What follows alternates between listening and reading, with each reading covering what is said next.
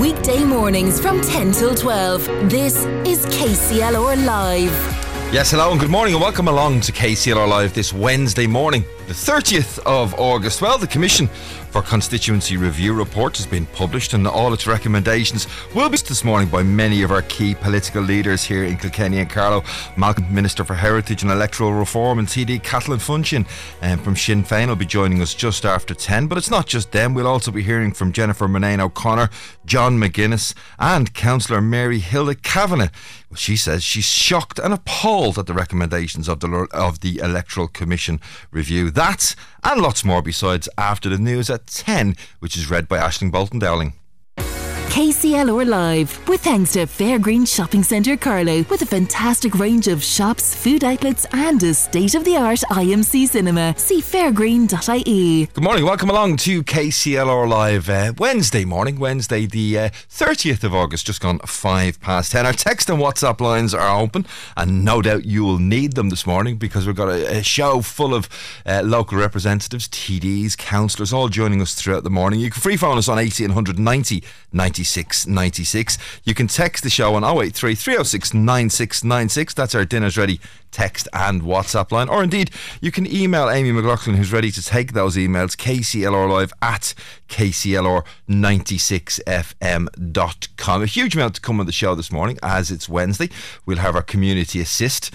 As usual, we'll be joined in studio this morning by guard Rob Rasmussen to tell us the details of some local events that are taking place. We'll also be talking Airbnb and the value of Airbnb to the to the uh, community, particularly Kilkenny.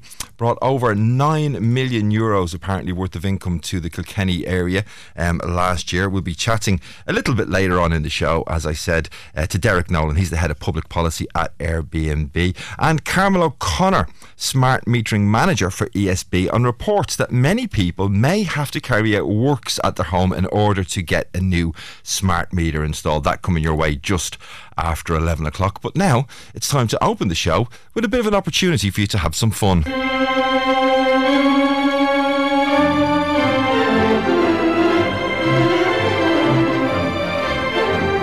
Yes, all this week, our friends at Tramore Amusement Park, they want to thank you all your, their customers for the continued support through 2023 and to show their appreciation we've got another book of 10 tickets to the amusement park to give away um, this morning. We've had one each day this week.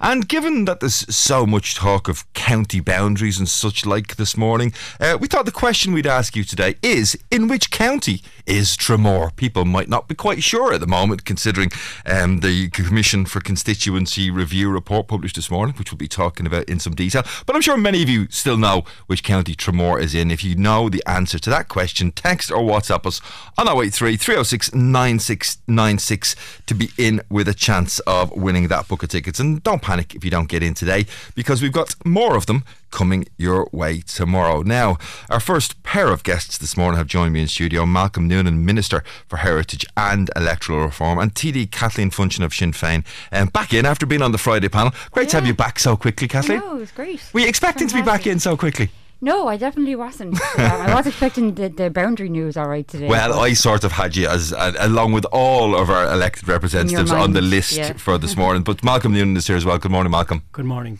Uh, I suppose Malcolm will give the first word to you, considering uh, this is part of your day-to-day job as Minister for Heritage and Electoral Reform. Um, talk to me about the publications this morning. Were there any surprises in it for you?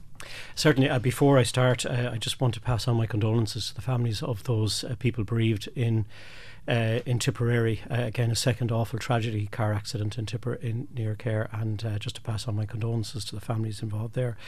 To go to the Boundary Commission or the Electoral Commission report today, um, I suppose one, when I established the commission earlier this year one of its first tasks was to uh, carry out this independent piece of research. It is an independent electoral commission, and uh, what we have uh, this morning is uh, a set of recommendations. The generally the recommendations are taken as read uh, by uh, the Oireachtas and by government. And yeah, I mean that was something that we wanted to clear up this morning. I mean yeah. they are framed as being recommendations, and people will be wondering what happens next. But it, it's done and dusted. Yeah, basically. they're not challenged. I mean they're they're independent yeah. and the, they, they're free of interference with the political system. So I think that's critically important in establishing establishing the commission, uh, we wanted to ensure it, it is completely independent, as previous boundary reviews has been in the past. Uh, so we it's it's it's landed, and obviously it's almost like the leaving cert results where all the politicians are opening the report to see what's in it for them. and am I doing higher level or lower level next uh, term? Exactly, and so or am I gone? or am I gone? And and you know I suppose there's there's winners and losers up and down the country, but it is critically important for our democracy that uh, the you know this is uh, part and parcel of it uh, in terms of who represents us in the Dáil, and uh, the, the balance and the and the fairness of that representation. We have a PR system in Ireland Ireland, yeah. which uh, we hope to ensure a yeah. fair balance of political parties and across a uh, balance of political parties. And I think you know that, that largely uh, it served us well uh, mm. to date. And, and just to just to frame this for listeners, this isn't politicians, you know, fiddling with the numbers here or there. It's part of our constitution. I mean, we have to have between twenty and thirty uh, representative for between twenty and thirty thousand of each block of, of our population. That's it. Article sixteen uh, to two uh, of the constitution dictates that, and each uh, year, each five-year cycle, the the review is triggered by the census. And, yeah. and I think you know we've had a huge explosion of population in our country. You know, booking ma- in many cases Europe European trend. Every uh, country has its own way of of uh, determining the representation of uh, people to uh, parliamentarians, and this is the way we do it, and it's uh, it's it is robust and it is uh, balanced. But maybe perhaps people this morning waking up may not see it as, as fair for their area. Well, we'll come to Kathleen in just one moment. I just want to ask Malcolm one more question. Could you see a situation in the future where maybe we need a referendum to look at those details that are contained within the constitution? Yeah, I, have I've written earlier this week about that. I do think that we perhaps need to give consideration. Our, you know, as Art O'Leary, the chair of the the CEO of the commission, has said our country is increasing at a population of two TDs per year. So everyone would be delighted. I'm glad you said that before I did, Kathleen. So uh, I do think perhaps we need to give consideration at looking at other jurisdictions um, and perhaps putting a cap on the number of uh, on the on the size of Dáil Éireann. Yeah.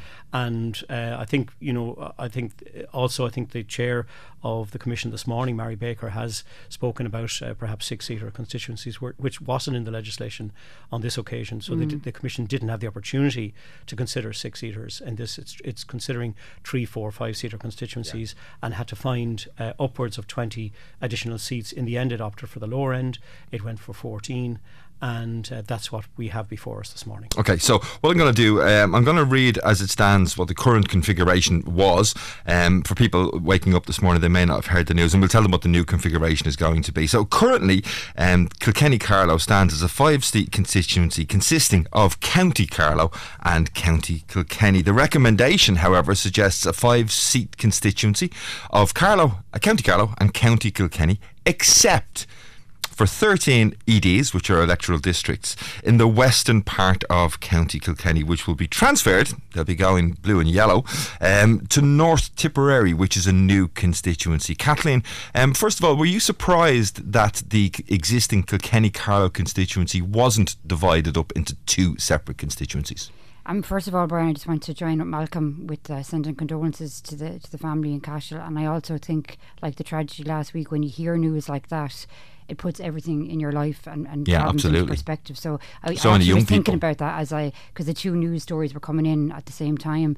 So just to, just to say that first, um, I was very surprised. I'm going to be 100% honest. I really believed that we were being split into two constituencies, one for Carlow of three seats and one for Kilkenny of three seats. And I suppose I thought given the the emphasis on the county boundaries that that's what they would look for because now I um well, I don't think it's necessarily it's not a whole lot different. Mm. So I don't think it it, it it impacts us hugely. However, I don't like the idea of a small part of any county going into another county because I think it's a population of around six thousand people, roughly is what they're talking about. So that I feel in those situations because we had that in Carlow for a very long time with the Carlow Wicklow connection for years. Yeah. That little section often gets disenfranchised because they're Kilkenny for a local election um, and I'm correct on that, I think, aren't I? Yeah.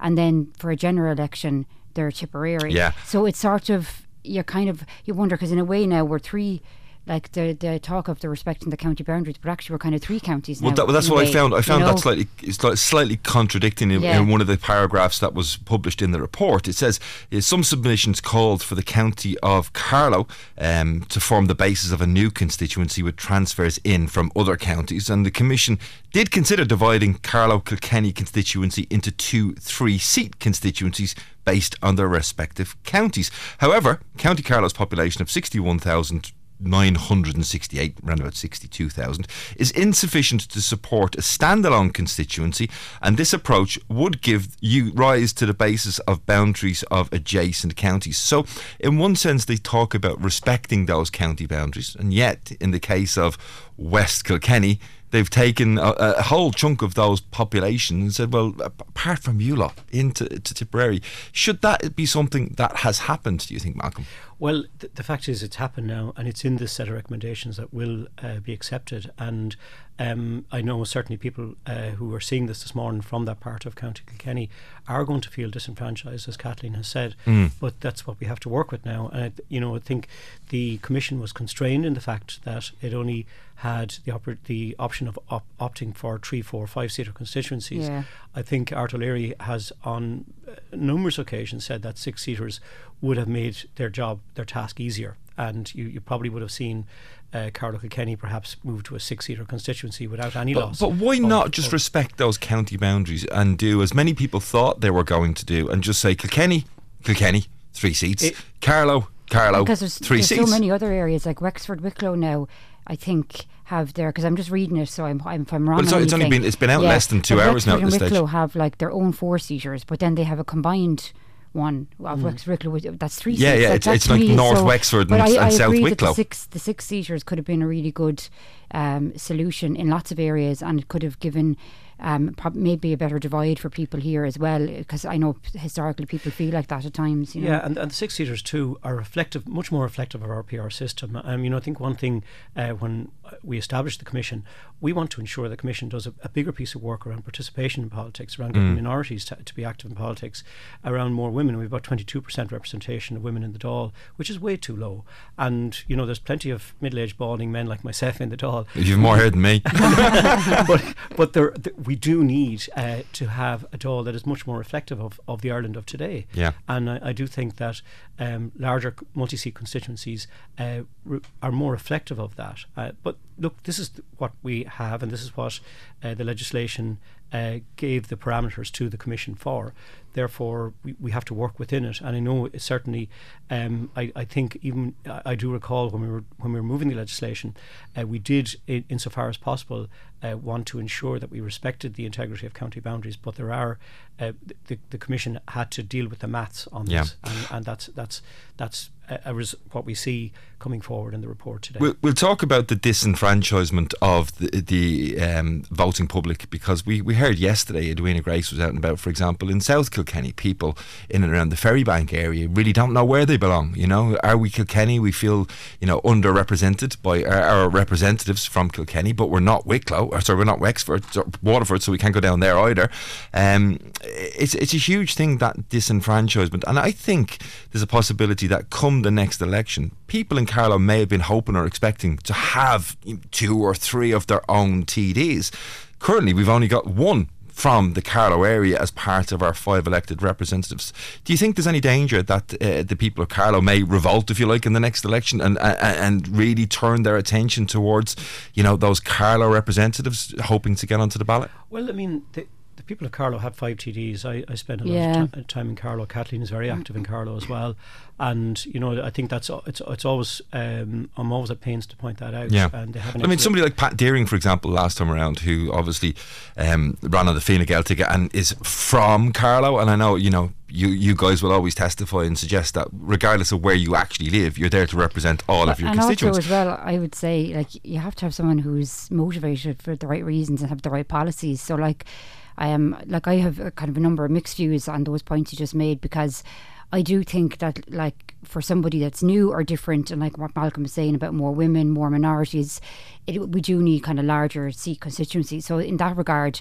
And I think I said this last week briefly on the panel that like Yeah. a five seater, like for example, I look at myself when I was first elected, it was much easier to break into a five seater than it would have been for a three seater. We discussed that. We did Yeah. discuss that. Obviously, you know, if However, you go to two, three seaters, it's going to sort of block it up. I can say for the amount of years I've been elected and involved, I don't see a government that I feel represents the, the type of things I would like to see happen. And so I, I, we can get too obsessed as well, and we're all guilty of this, of where is somebody based, where are they from. So even if you're from Kilkenny, you can only ever be from one place in Kilkenny. You know what I mean? So, eh, or, or from Carlow, you can only ever be from one place in that. So I think you have to look policies and and the overall what what's government trying to achieve or what that party is trying to achieve Yeah. and not get too. I understand that that's sort of nearly a a thing that's kind of within us in terms of county boundaries and you know from sport and everything like that. But you do have to look at the the bigger picture at times. And I would say like.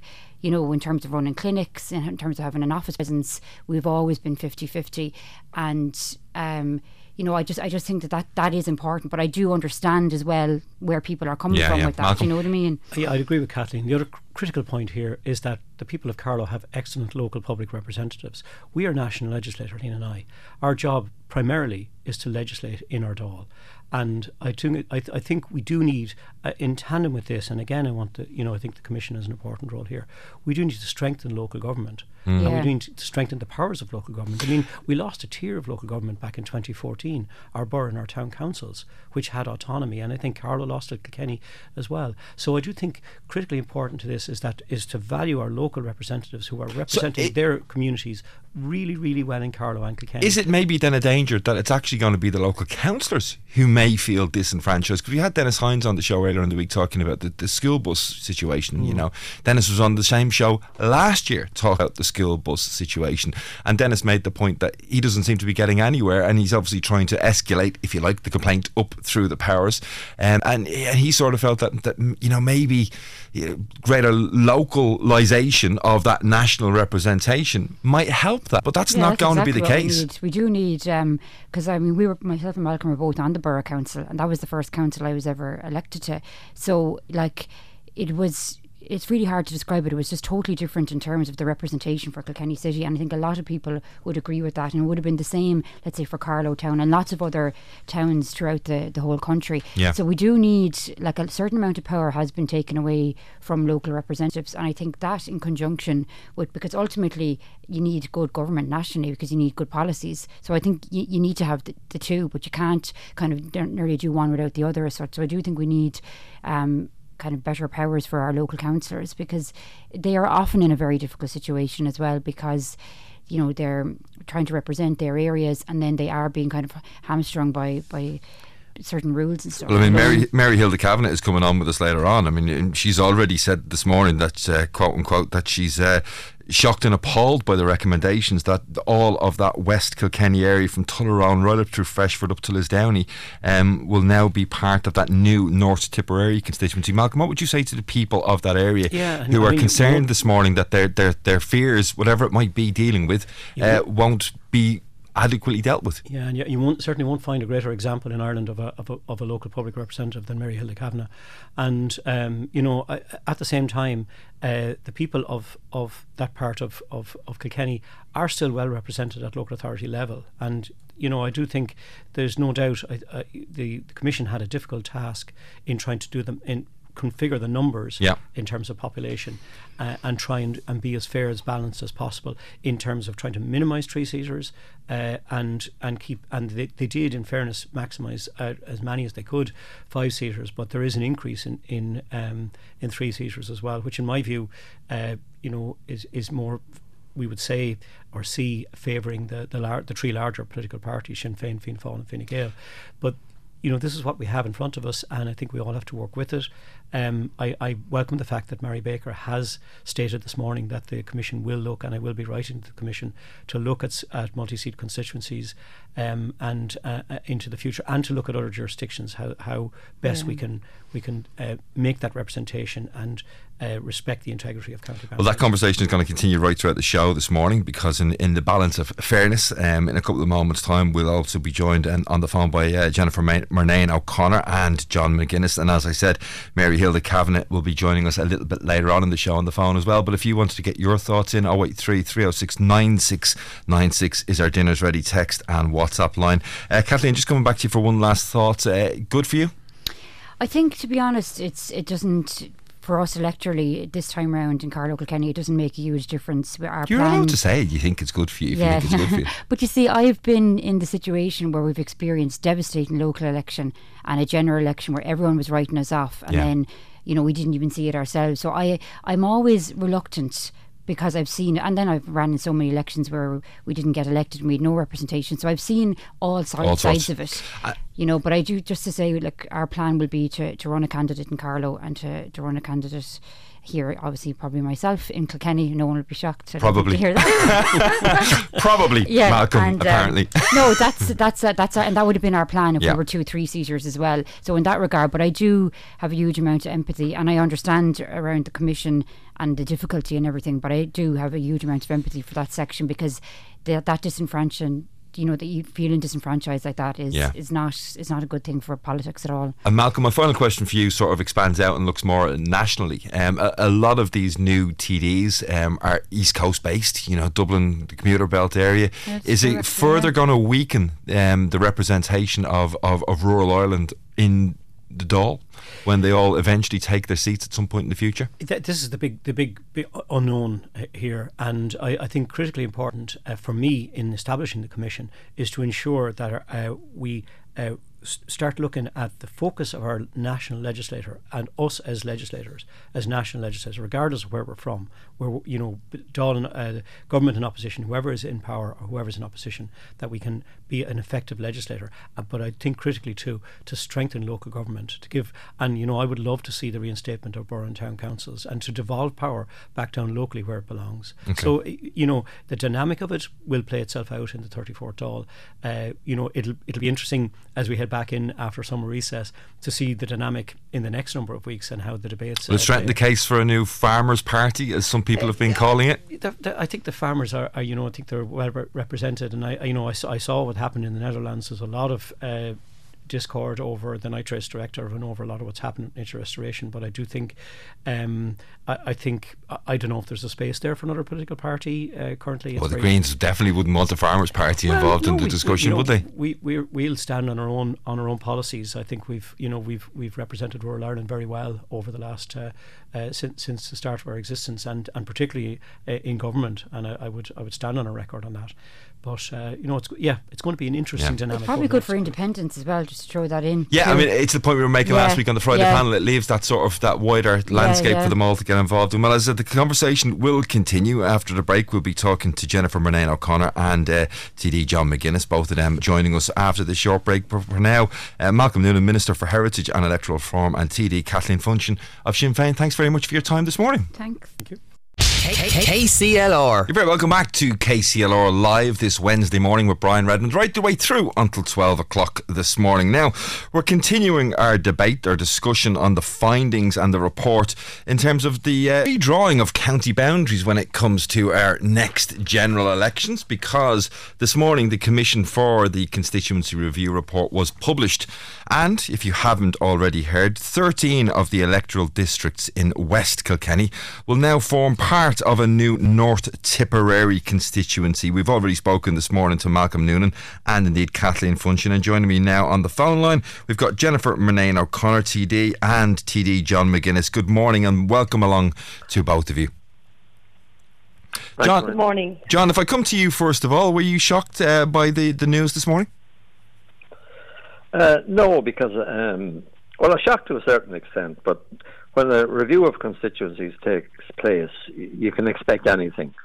Um, but I suppose when you reflect on the fact that this review was to consider the you know the maintenance of county boundaries, Carlow, Kilkenny in this case, uh, and the threat had always been in the past, or at least up to now, that that part of the constituency in Waterford in South Kilkenny would be lost to Waterford. And instead, what has happened, a significant part of North Kilkenny has been lost to uh, Tipperary. I'm sure all the GAA clubs up there in North Kilkenny, as they did in Waterford at the time of their campaign, would be quite upset about going into Tipperary. Um, but on a serious note, it disenfranchises. This it, it does disenfranchise um, people to an extent where there is a county boundary, there is loyalty to a particular county, and then you're transferred, um, and that can cause a lot of um, you know political friction. It can cause all sorts of friction within communities where you have councillors that are you know representing people in Carlow, in Carlow, um, in this case in Kilkenny County Council, um, and then the TDs are actually in another county, another constituency, same county, different constituency. So, mm. look, it, it's it's part of politics. Um, I know that every TD will now focus on their own constituency uh, and begin to look to where they can replace the votes that perhaps they have lost. And Jennifer, coming to you, I mean, some might contest this morning that you're sitting pretty, feeling nice, relaxed, and comfortable. I thought uh, I'd sort of discomfort you a little bit by putting the first of our questions from listeners uh, to you, if that's okay. Anne has asked, will anything change with this parse, the parcel, as she calls it? Will service improve, health, etc.? Um, she has her own ideas, of course, does Anne. Good morning to you, Anne. Um, but really, to the people on the street, Jennifer, is it going to make any real difference? Well, look, first of all, I think, you know, we're all, uh, you know, review is such a serious thing for Carlow and Kilkenny. And again, like John, I feel like the people in North Kilkenny um, have been very much being affected by this to lose nearly six and a half thousand votes into to North Tipperary. I mean, that itself brings challenges. So I think we're all affected. and, uh, you know, I, I think myself, look, I mean, I believe as a government, we, you know, we are working on policies um, I know as a Carlow, um, and I would always highlight Carlow. Um, as I said, I, I am the Carlow Kilkenny TD. Um, oh, you are the Carlow Kilkenny. I, I, like the way I like the way yeah. you phrase that. You are the Carlow Kilkenny. I think some of the others, John McGuinness, you might you might argue at that stage. Are you not a Carlow Kilkenny TD, John? I tell you, the beauty about being a Carlow Kilkenny TD, that's our constituency, is that when something like this happens, your focus in the previous years in terms of your representation, both locally and nationally, has also has always been to both counties. So you you tend to be known much more in both counties because you have focused on both counties. If you were a TD that had focused narrowly on your local base and general area around that, well then you, would be very disturbed by this morning's news. Mm. Um, but in, in more recent, well, since I was elected, I've always put myself forward as a Carlow Kilkenny uh, TD. Um, that's the constituency that we represent, and then I take that nationally, uh, and I represent people at national level in relation to many of the national issues. It depends on what your style of politics is. So if you're if you're narrowing that view, and you're more parochial uh, in in what you're doing, well then this would definitely upset you. Um, but as I say, Carlow Kilkenny is is a huge constituency um, stretches right down to Waterford and over to Wicklow and the other sides and Laois and Tipperary and so on.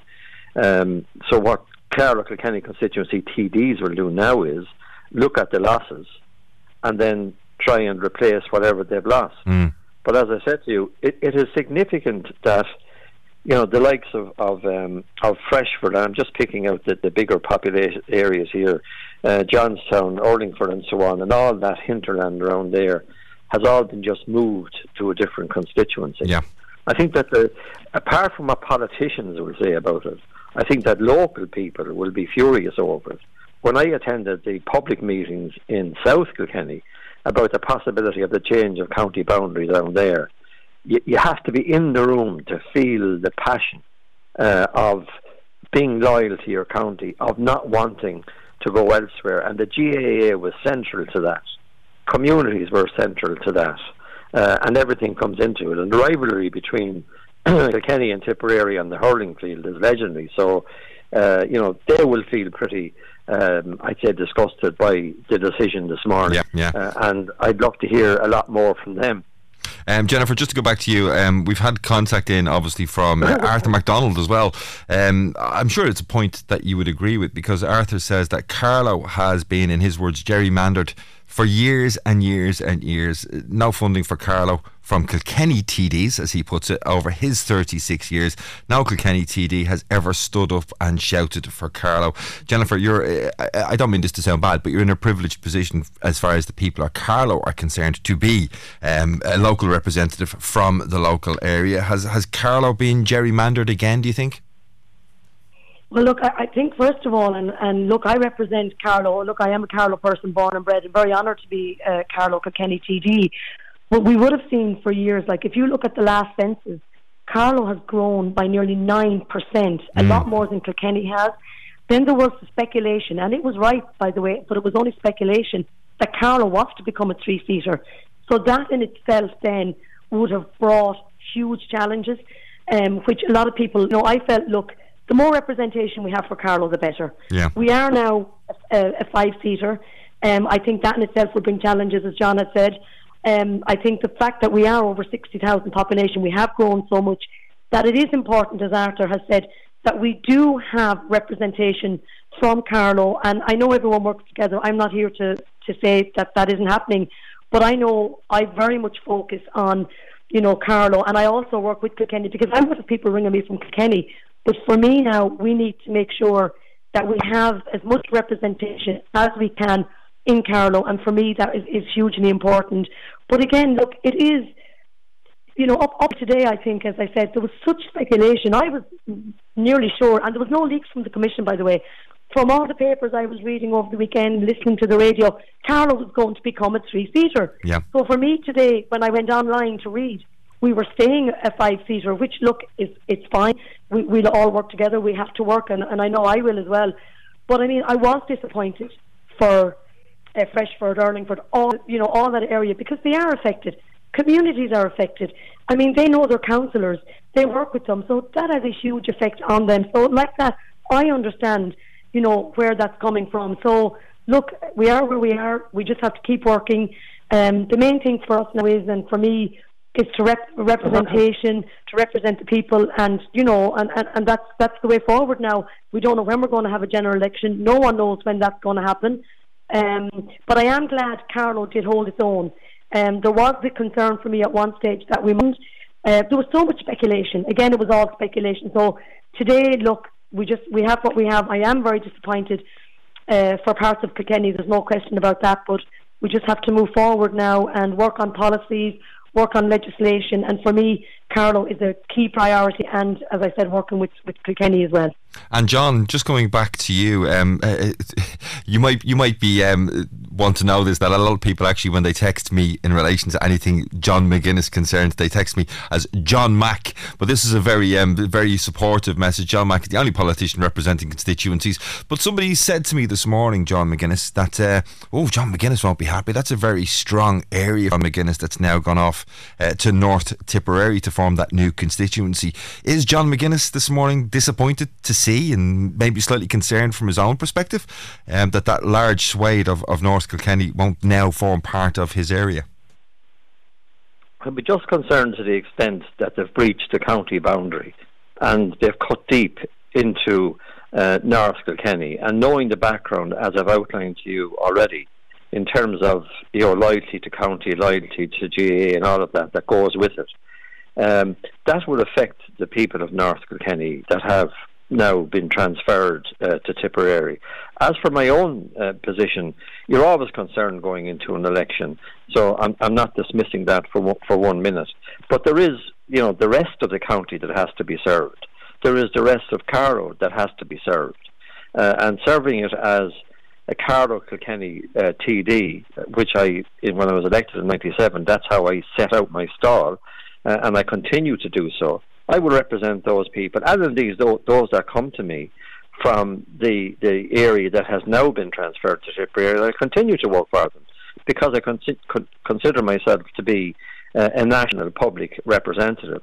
And I would say to Arthur MacDonald um, in relation to the funding and what went on. Carlow has come on in leaps and bounds and has got a huge amount of funding, and always did by comparison to uh, county population. So Carlow currently is at 61,968. They had a growth, growth of 5,036, and Kilkenny at 104,160. and that's an increase of 4,928 for us. So therefore, you know, you have to, to fight on the basis of that, and I have always I've always done that. Now, I suppose it's a political uh, ploy as well when you're seeking funds to say, "Oh, we're deprived and we're this and we're that," uh, but we get our fair shake shake of the various budgets that are there. And there will always be the case that you will have to continue to fight hard for the people you represent, to fight hard for the budgets that are on offer, and to make sure that you get more than a decent slice of that national cake. And that's what being an active public representative is all about, regardless of the constituency that lies underneath that. So I look to my constituency of Carlow Kilkenny, uh, South Kilkenny, the remaining part of North Kilkenny, but I will service all of Carlow and Kilkenny even the part that has gone to Tipperary. And I think that that's hugely important. And Jennifer, what would you... Sorry, I John. think we're wrong to cut, uh, to cut so deep uh, into Kilkenny in the way that they did. And Jennifer, what would you say to those people in those 13 electoral divisions um, in the western, northwestern part of County Kilkenny who this morning are, are, probably even asking questions like, if I've got a problem with the road, and I know it won't affect this, but people may have these concerns. Am I calling, you know, a North Tipperary County Council? Am I calling it? Who do I ring? They're going to feel really sort of um, a little bit at yeah. sixes and sevens this morning. What would you say to those people um, in those 13 electoral divisions? Look, I, I think, in fairness to them, I think this is very disheartening. I think there will be confusion, but I know their local councillors and TDs, as I would, and I will represent them, as will you know their new TDs that will come in. Look, it takes time. I see it in Graiguecullen itself, where part of Graiguecullen borders Laois, and there's still confusion there because you have councillors from Carlow trying to help you, councillors from Laois. So that is the confusion, and that's on every border. I think no matter where you live across the country, I think there's always huge issues when you come to an end of a county and you have been moved into another area. You know, I think there is. So I just say, look, the, the main thing is, as as I would agree with, like all of us will represent them, and I know that the five TDs in Carlow Kilkenny will certainly do what we have to do for them, as will the North Tip when they go in too. So there is the confusion, but again, everybody, you know, it takes time. It's mm. disappointing because you need to know who you're working with. And just going back to funding and, and just what John has said, when I became DD, and, and I can say this, and uh, you know, Carlow um, funding for Carlow was, I felt, should have been a lot more than was. And I know working with DDs and myself representing Carlow, we now, in the last few years, have got funding, but our capital funding, our project funding for Carlow was not what it should have been. And at least now I can say with the projects that are happening in Carlow, there has been a huge increase in them. And there's not a day goes by that when I would be in Ireland, and I'm known for it, that I would mention Carlow, Carlow, Carlow, as I would mention Kilkenny sometimes, because I do believe, as Arthur had said, Carlow needs a lot more funding than what it's getting. And if you compare us to, to Kilkenny, and I also represent Kilkenny, Carlow was always on the back foot, and I would have said this publicly. I would have said it to the Taoiseach. I would have said it to the Taoiseach at the time. And we are doing well. Now we need a lot more. We're a lot. Our projects are starting to come on. We have a new chief executive coming um, on the 11th of September. So good things are coming. And for me, my priority for Carlow um, was to make Carlow a university town. That is something that I concentrated on. Yeah. I was a senator, I was a TD. So we now have good things coming for Carlow. But it was a while coming, and it didn't come overnight. So I am glad now that I am in the position that I have represented the people of Carlow. I've brought a lot of funding. There's not a day goes by that I don't mention Carlow in in Dáil Éireann. And you know what? I will continue to do so. I will continue to work for the people of Carlow Kilkenny, and I will absolutely do whatever I can. And any of those people, as, as John has said, in those 13 districts, it's going to be hard because I know myself. I see it in my own area, and like when you're border or when you're in or going into a new area, it brings a lot of challenges, a lot of like, do I go here for funding? If I go for a grant, where do I go to? Yeah, because yeah. a lot of challenges will come with this. Okay, yeah. as always. So, yeah to both of you this morning for your time. Thank you very Thank much, you. Jennifer Murnane O'Connor and uh, John McGuinness, both TDs, of course, in the Carlow constituent, Carlow Kilkenny constituency. It is a uh, quarter to 11 this morning. Uh, we'll be right back with you after this short break. KCLR Live, with thanks to Fairgreen Shopping Centre Carlow, helping you step out of the sweatpants and into style. See fairgreen.ie. KCLR. Yes, you're very welcome back to KCLR Live. Do keep those texts and WhatsApps coming in. So many people commenting on the value of our TDs, the work they do. Some commenting on the work that they should be doing, perhaps. But um, most of them that we've spoken to this morning, at least accepting, seeming possibly happy um, with the uh, recommendations from the Commission this morning. As I said, though, somebody who's definitely not happy is Ca- Councillor Mary Hilda Kavanagh. Um, as I said, she said she's shocked and appalled at the recommendations of the Electoral Commission review. She'll be joining us around about 20 past 11 to give us her views in person. But now, at uh, 13 minutes to 11 o'clock, it's time for our Community Assist. KCLR. Community Assist with Carlow and Kilkenny Gardaí. And we're joined in studio for Community Assist this week by Garda Rob Rasmussen. Good morning, Rob. Morning, how are you? Um, busy week? Yeah, busy now. Uh, kept going with a few things, yeah. Yeah, kept going with a few things. Well, you're here to tell us about some of those few things. We're going to kick things off with uh, going back to the 24th, um, just almost a week ago, a theft from MPV. That's in uh, Dunmore in Kilkenny. Yes, yeah, the Gardaí received a report that the injured party uh, um, noticed items missing from his vehicle, mechanically propelled vehicle. This occurred between 5.22am and 0.40am on the 24th of August. An amount of cash was taken from the injured party's car. Gardaí are appealing to anybody who was in the area and may have noticed suspicious activity at the time to contact them at Kilkenny Garda Station on 056 777 5000, please. And also moving on, another mechanic mechanically propelled vehicle, um, but this time in the uh, the Weir Castlecomer. Again, same date though, twenty fourth. Yeah, that's right. Um, it was on the 24th that they received a report that the injured party in this case had unlocked his vehicle at 7.05am and returned at 17.30am and discovered a number of items missing from his car. Amount of cash was taken and the suspect made good his escape. Again, Gardaí are appealing to anyone in the area who may have noticed something suspicious to contact Kilkenny Garda Station on 056 77 5000. And we just want to remind everybody that always to check their vehicle, whether it's lo- that it's locked the night before and in the morning. These were very opportunist uh, crimes and they can be prevented by just a couple of seconds of making sure the car is locked. Yeah, I mean, Garda Andy Neal was telling me a stat a couple of weeks ago that he, I think it was about thirty percent, three in ten cars are either consciously or unconsciously left unlocked overnight. I was shocked at that. That's it, and it's just I, it just takes a couple of seconds to lock. I know people are bringing in messages; they have children. Just to take that second to just beep the car, and it'll it will Yeah, stop it. yeah, I know that stress. Uh, criminal damage, St John's Church in Kilkenny. Um, this was ha- something that occurred on the 26th, uh, just over the weekend. Gone. Yeah, that's right. Criminal damage at the church there. Um, it occurred on the 26th, as you said. This occurred at approximately 15.55. We believe it was a male suspect that entered the church and caused damage to the candle shrine. Um, again, Gardaí are appealing to anyone who was in the church who has seen somebody acting suspicious or someone at acting erratic around the time to contact Kilkenny Garda Station again, please. And in a couple moments' time, we're going to be talking about romance fraud, which will be quite interesting. But we've got one more specific incident to deal with uh, before we get on to that. A burglary, uh, Kilcreen Hospital in Kilcreen in Kilkenny. That's right. This burglary occurred between the 24th and 25th of August, between the hours of 7 at 5 p.m. and 8 a.m. the following morning. The foreman discovered the electrical electronic shutters were open and the wooden front door was open. And on closer inspection, he discovered that the doors were broken and the lock was on the ground. A hedge trimmers were taken to the value of 700 euro. Um, the fact that no other item was taken, the suspect may have been disturbed when he was carrying out this burglary.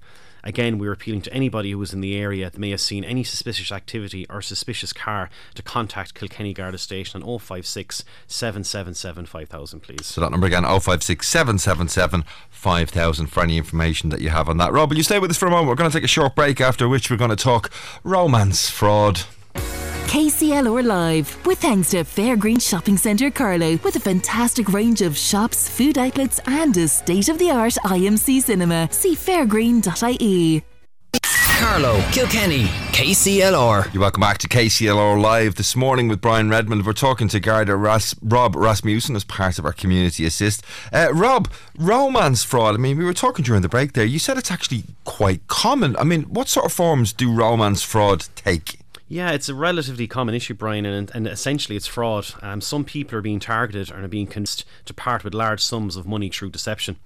It's perpetrated by groups who present a false online presence, and as the relationship progresses, they seek temporary loans, which increase as time goes on. Yeah. They build up trust with the people, or they offer inc- these so-called incredible opportunities not to be missed, and they use old-school techniques, but but they're all through social media platforms. Often they've gathered information from the social media accounts, so the advice is to protect your data, review your social media profiles, and adjust the permission to friends only on Instagram, Facebook, uh, Twitter. Uh, be careful what you share online as well.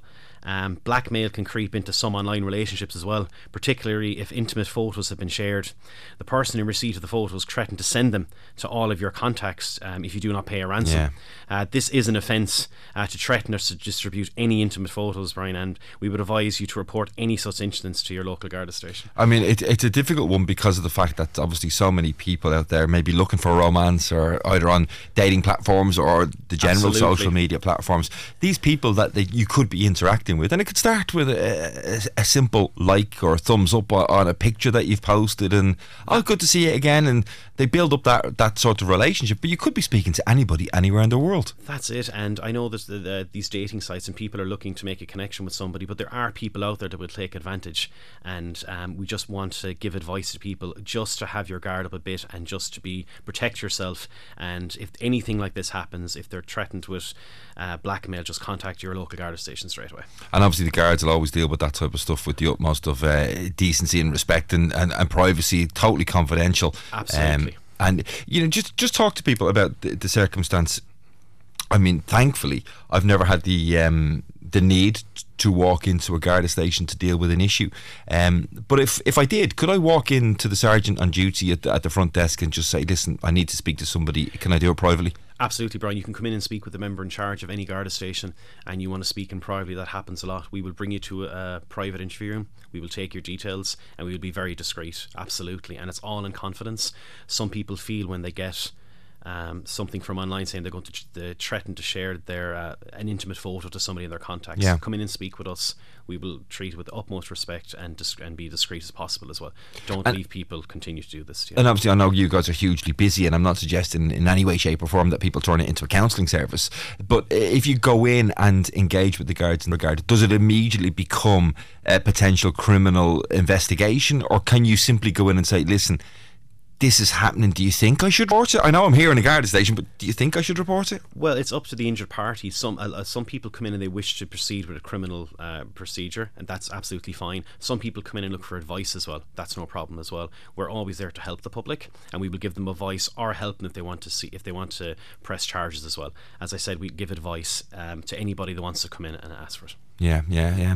Back to school, obviously. Um, darker evenings coming in. Everybody's going to be busy and running around the place. Um, Yeah. Uh, it's a challenging time because people tend to get so frazzled that thinking about home security, as we mentioned with the cars, can Yeah. often drop down the pecking order in terms of things that are important. That's it, absolutely. And I know that people are busy now with their kids going back to school, but just take that couple of seconds to lock up your car, especially your homes as well.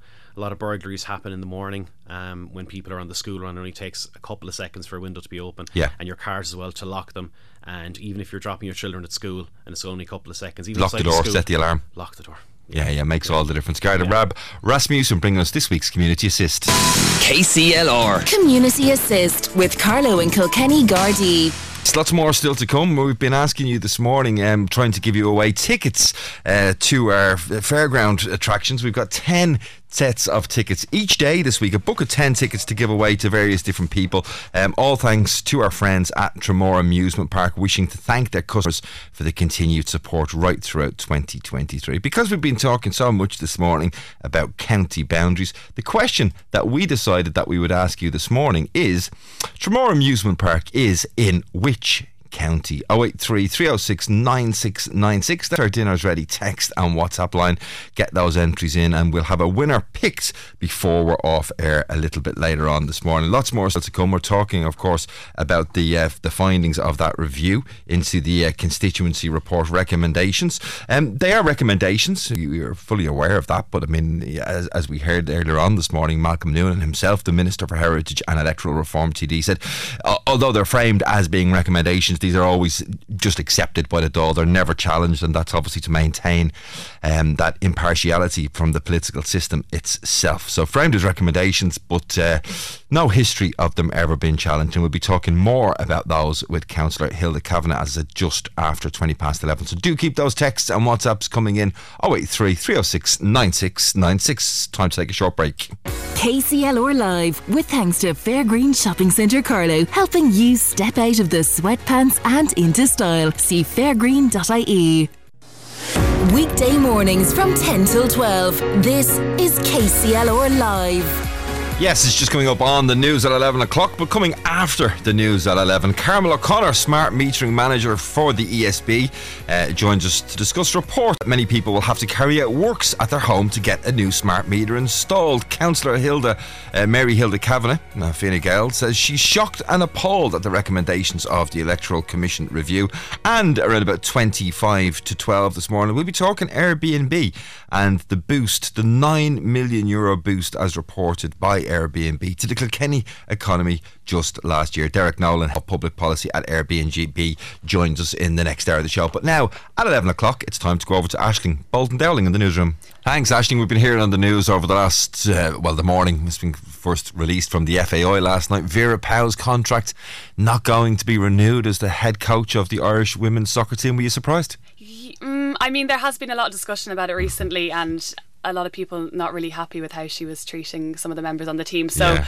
um, no, I'm not really surprised. But at the same time, like he, she did, she was the manager who brought them, you know, to to the stage. I, I at, thought so. it was really interesting to hear the statement from the FAI quoting things like, for example, um, a historic moment in terms of bringing the, the women's team to that World Cup and lifting the mood of a nation. You've achieved all those things, but uh, no, thanks very much. We've we've had enough. It's goodbye now, kind of yeah, thing. Yeah, goodbye. It'll be interesting going forward. I mean, obviously, um, it is the the women's football team. Do you think they should really make an effort to try and find another female coach? Because of course, many of the teams, the female teams around the world at that level, are actually coached by men. Yeah, I mean, it would be great to have another female coach. I mean, you know. Um, she would understand what the women are going through. Um, but yeah, I, I, have no clue to be honest. But yeah, it would be definitely good to have more women. Yeah, I think so. I think it'd be nice to see if we can uh, get another female coach in there. I'm sure there's many. Uh, there's probably America would be a good place to look because women's soccer are huge in America and Ireland, obviously a huge thing in in the American psyche. Maybe we'll get another female coach in from America. Ashling, thanks for your time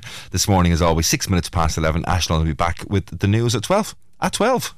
KCLR Live, with thanks to Fairgreen Shopping Centre Carlow, with a fantastic range of shops, food outlets, and a state of the art IMC cinema. See fairgreen.ie. Now, as we come into the time of the year where people start turning the lights on a little bit earlier, maybe some people are using electricity to heat their homes, the ability to manage and maintain the amount of electricity and power that you use is key.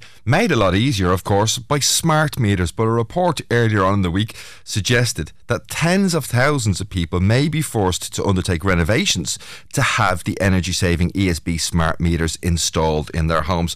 Joining us now to give us some more insight into what's required to install a smart meter, Carmel O'Connor, smart metering manager for the ESB, joins us this morning. Good morning, Carmel. Morning, Brian. First of all, explain to people what a smart meter actually is.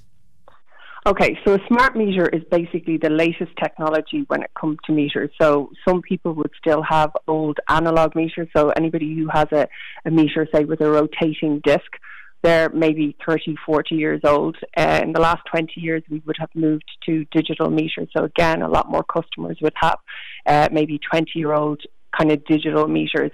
And the smart meter is now the latest technology meter, so that you it's a it's a digital meter, but it also communicates through uh, mainly 2G. Uh, back to ESB network, so it means that we can uh, pull information from the meter back in. So you don't have to have a meter that's manually read, and the manual readings would have only been taken maybe four times a year, even though you could be getting billed six times a year. So there'll be no more estimates, or if the weather was bad, you know, like a meter reader might not like get out. Whereas we can now pull that information straight off the off the meter. But one of the big advantages now of, of a smart meter is the fact that you could actually opt to go into a time of use tariff. So that's like a day night peak tariff or even an interval tariff. So a lot of the suppliers you will see that they have a lot more offerings. And it means that a customer can look at the way they use their electricity and decide, well, do you know what, if I move my electricity usage this way or that way, I can absolutely get better value for for you know get cheaper electricity. I can I can improve my bills. Mm. Um, for example, we have a lot of electric vehicle customers now that are actually looking for a smart meter because I think four or five of the suppliers are offering a super cheap night rate for charging their electric vehicles but also if a customer has gone with solar panels or some other form of kind of micro generation uh, on their roof, the vast majority, in fairness, are, are solar panels. The the new smart meter also records exports, so the older meters wouldn't. And again, since I think February of this year, suppliers are now uh, paying for electricity that's supported uh, that's exported onto the, the network. So again, if you have your smart meter and you have uh, solar PV and you're exporting uh, anything that you're not using yourself, you can get paid for it through your supplier as well.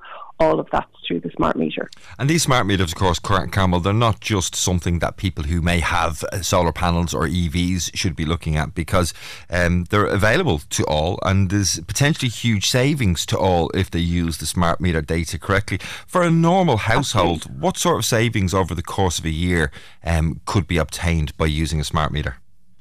Oh, okay. Now, I probably can't go into that level of detail. What I can tell you is that every customer who has a smart meter, and we have we've rolled out to date, we have 1.42 million smart meters are rolled out. So we have 1.42 million customers who have a smart meter. So even if you don't, at the moment, you don't, you haven't opted into a smart tariff, for example, a customer can set up a networks account so you can log on to ESB networks and create your own account. Then you link your MPRN, and if you have a smart meter that's communicating, and 98% of the smart meters that we have have out there have really good comms connections and are sending that meter that meter information back to us, you can look at your half hourly information. So you can see the times of day that you're doing your cooking, doing your doing whatever whatever you're doing, whether you're, you're doing laundry, as you say, if you have electric heating, and you can actually then go and look at all of the options that suppliers are are offering, and you can say see what what way you could change the way you use your electricity uh, to save money. And it, as you say, it doesn't have to be somebody who's got an electric vehicle.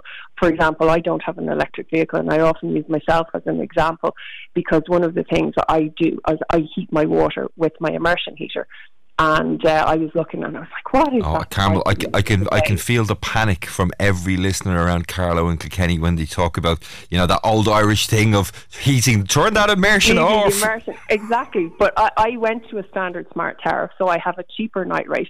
So my uh, immersion comes on in the middle of the night, and my water is hot all day. But I also know that a number of the suppliers are offering. Uh, say, a free Saturday or a free Sunday. So I have a friend of mine who said she actually begrudges uh, going out on a Saturday because she does all her washing, she does batch cooking, she does everything on a Saturday because she's got a free Saturday. So, you know, a customer can have a look at the information and they can decide whether or not they can make savings by going for a free Saturday or going for a cheaper night rate mm. because they'll switch their immersion on or because they like the night rate is from 11 p.m. to to 8 a.m. So if you're somebody who's up at 6 o'clock in the morning, you could be thrown on your washing machine or your tumble dryer at an off-peak time and saving money that way. So different people will definitely make savings different different ways, and you know it'll be up to each individual customer to kind of look at what they can do a little bit differently. I would suggest that if you do nothing, obviously you're not going to change. And then it's also important to, to note that when we exchange a meter, we do a like for like exchange. So nothing on a customer's bills changes at all yeah. unless they choose. So they can go look at the information and make choices. I think a lot of people think that they're going to be kind of maybe paying extra between 5 and 7 p.m. because they have a smart meter. Absolutely nothing changes with your bill. So you can go, you can look at what the supplier offerings are, look at the way you use your electricity, and then make your savings because you can move from off the peak and maybe make savings that way or choose a free Saturday or a Sunday okay. and make savings that way. So, just lots of different offerings out there depending on who a customer's supplier actually is. Two quick further question, Carmel, before we come on to the, the, the difficulties that people are having is first of all, is there a charge for somebody to actually get a smart meter installed? And secondly, if you have a smart meter installed and are considering changing suppliers, can that new supplier see that data and information and as a result of having that data make a better recommendation for you if you were to switch to them Yes and no. Right. So first of all, there is absolutely no charge for uh, an electric a change of the, the meter. The meter exchange is part of the cyclical replacement programs that ESB networks would be doing anyway with meters. Because, like I say, there are some meters out there that are 30 or 40 years old, and they need to be changed out anyway. Like we would always do asset replacement programs. I would say it's just in the previous few years because we were waiting for smart meters to come. Maybe we didn't do as much asset replacement, and what we've done is we've accelerated uh, the exchange, and that's why we're doing it over that like four or five year period that we're we're, we're changing out millions of meters. And like I say, 1.42 million meters to date is pretty good. Like we're changing out maybe uh, approximately 10,000 meters a week, so we're doing really, really well. One of the advantages of a smart meter is that if a customer is changing supplier, because we can pull the, the reading straight off of the meter, it means that the change, change of supplier process is absolutely happening more smoothly.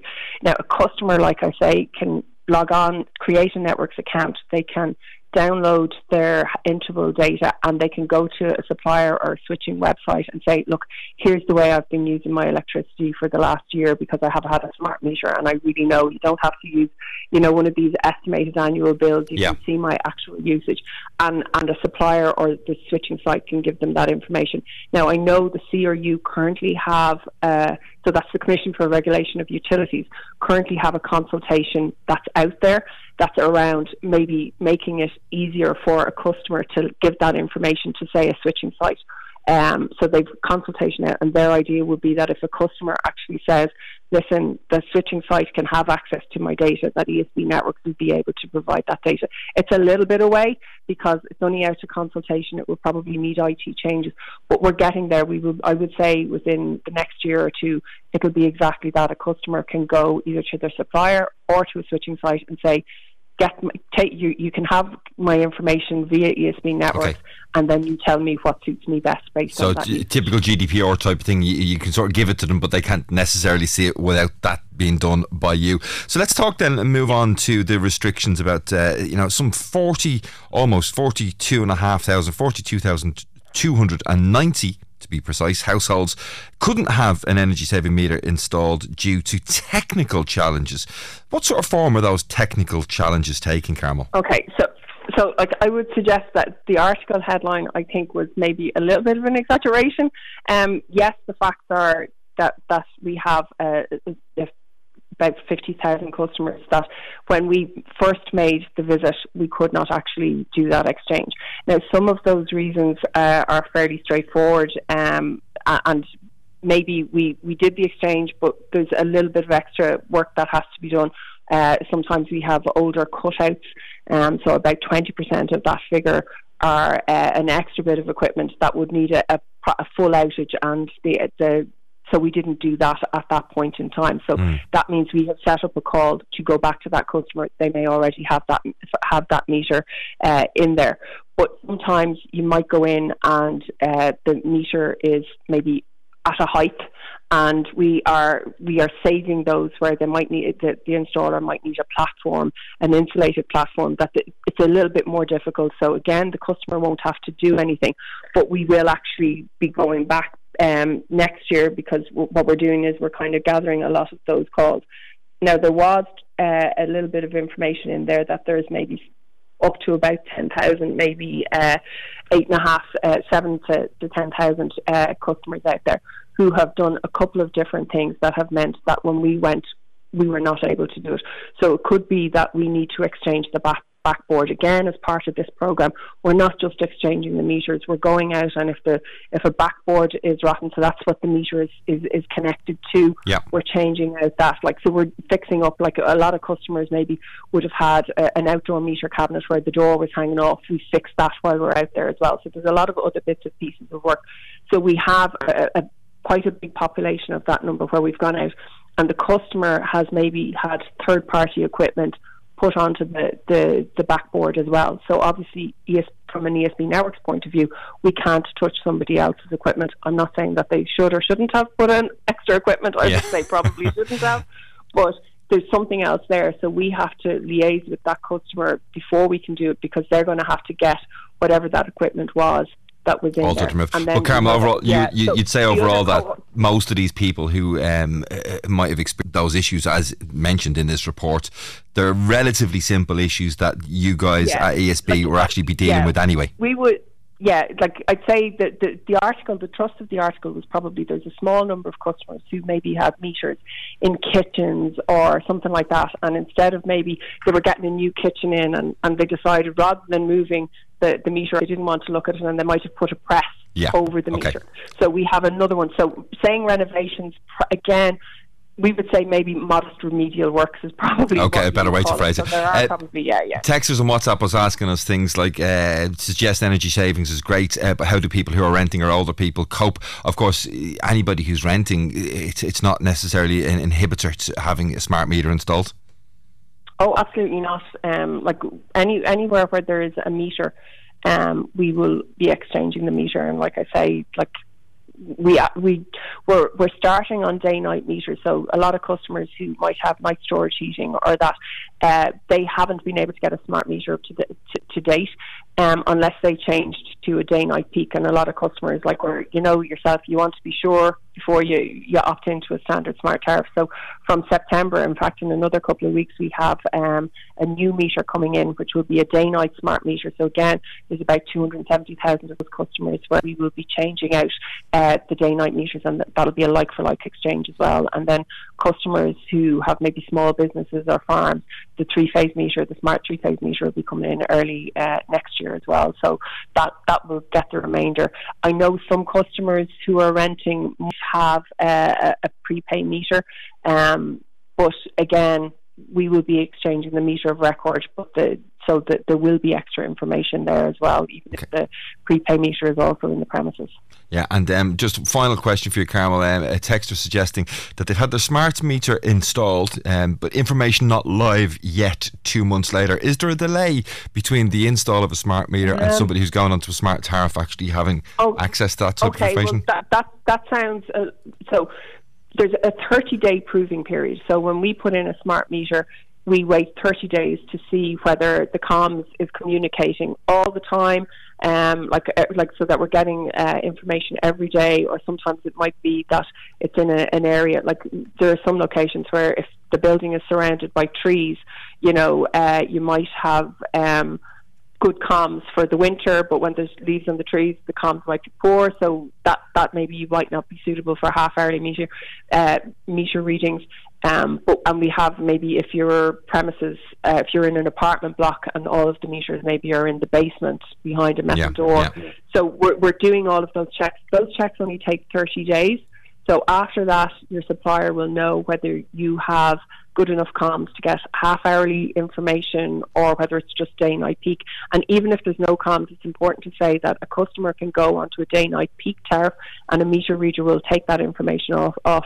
So even if you're one of that very small 2% where the meters are not communicating every day, uh, you can still go on a day night Excellent. tariff. Carmel, So I- it's- I- really, really- months I'm not sure about. No, it's really, really interesting because I mean, right. there's so many people actually texting us and WhatsApping us questions now. All, almost all of them positive, and the, the general gist of it is people asking, um, "How can I get my smart meter installed? Where can I find out if I'm due to get my smart meter installed? Is there a website or contact information that we can give people to wrap yeah, things up?" Uh, the, the, the ESB Networks website um, is is live, has a lot of information. We're actually working in every single location um, around the country now, and I did look up for like what we call the Kilkenny Planner Group, which would cover Kilkenny, Carlow, like it's a big area, Yeah. and 85% of the meters in in Kilkenny Carlow, that's the MCCO1 single phase meters, uh, have, have been installed. So we've really good, like over 38,000 meters are installed. But if you haven't got one, it could be because you're on a day night tariff and that's coming over the next couple of months. But even ring, uh, if you look at our website, we have a dedicated smart metering uh, line in the call centre. So a customer can ring in and uh, we can check But I would say most of your customers, if they don't already have a smart meter, it could be just that they're waiting for the, Okay. the day-night exchange, which So will be c- coming fairly soon, but check out ESB Networks if you need any more information. Uh, Carmel O'Connor, um, Smart Metering Manager with ESB, very informative, very helpful to all the listeners out there. Thanks very much for your time this morning. That's all available on ESB Networks if you need to find out any more information. 23 minutes past 11 o'clock now. Coming up after this short break, we'll be discussing those county boundary changes with Councillor Mary Hilda Kavanagh. KCLR Live, with thanks to Fairgreen Shopping Centre Carlow, helping you step out of the sweatpants and into style. See fairgreen.ie. Carlow, Kilkenny, KCLR. Yes, you're very welcome back to KCLR Live. 26 minutes past 11 o'clock. I'm joined in studio by Councillor Mary Hilda Kavanagh. Um, obviously, she's a Fine Gael councillor and she's um, not too happy uh, with what we've heard this morning with the news of the redrawing of the electoral um, boundaries. Um, our own Edwina Grace has been out and about this morning getting people's views and opinions, and we'll have a listen to some of them before I speak in a moment to uh, Mary. Have a listen to this. Okay, we're here in In the next general election, you'll be voting for a Tipperary TD. Uh, how do you feel about that? God, it wouldn't be great, sure. You know what I mean? I'd rather, you know what I mean, be voting in Kilkenny, you know what I mean? I, I actually, it's hard to know how to go, it's hard to know, the reason, you know what I mean? Uh, and I couldn't say, actually. Does it surprise you that uh, this decision has been taken to Yeah, take six and a half thousand me, votes? Yeah, yes, yes, yes, I do surprise me, actually, yeah, yeah. I do surprise me, yeah. And you're here in uh, big Phil country, Phil Hogan from this area. What do you think he would have said uh, about a, a suggestion like this? I just couldn't actually say now. Phil wouldn't take it that day either, uh, actually, you know what I mean? I think myself he wouldn't like it, maybe he would, but uh, I couldn't see anyone liking it when they're changing it like that, like, you know what I mean? What do you think the mood will be here in Tullaroan? I, I tell you, hard to know, hard to know the mood, isn't it? Hard to know, actually, I don't know. Because it's coming so fast uh, and it's changing so fast, it's hard to know. Would you be familiar with the Tipperary TDs or who you might be looking at now for the next election yourself? Uh, I wouldn't be ready for Miller, would I? I would not, no, no. Some of them there probably would, but, but you know, I wouldn't be ready for Miller. I would not, no, no. Well, we've heard from some of our local TDs this morning. Uh, time to hear from one of the councillors, Councillor Mary Hilda Kavanagh. Uh, thank you very much, first of all, for coming into studio this morning. You heard that gentleman there saying he wouldn't be very familiar uh, with the Tipperary TDs. Not surprising, I suppose. Not remotely surprising, um, as long as he's familiar with his local councillors. uh, that's the main thing at this stage, and I'd say he probably is. But um, I mean, I'm absolutely reeling for the shock. I my computer was out of order, and that was going to be the biggest crisis in my life this morning because I had some council work to do. And then I got a call from KCLR without having heard the 8 o'clock headlines, Mm. and I thought it was a joke. I mean, to say that I'm shocked and disappointed uh, is to put it mildly. No, I'm thinking more of the people. I would know who the, the Tipperary County uh, TDs would be, and I would know how to handle problems that'll come to me, but of a national level, I'll just get on to the Tipperary TD. But from the local people, to expect them to identify with Tipperary TDs or any other TDs outside of their own is a bit rich. Yeah. And it's no reflection on Tipperary people. And Tipperary has been on everybody's mind continuously since last Saturday morning. Of course, with all the tragedies. Back again, and more tragedy this morning. And we are sending our condolences and our prayers and our sympathies to all the people of Tipperary. It's been an appalling time for them. But in the scheme of things, I suppose what we're talking about is minor, but on the political front, it's absolutely major. And I, I think that um, just suddenly, like, there, there was speculation that Ferrybank might go into Waterford. Yeah.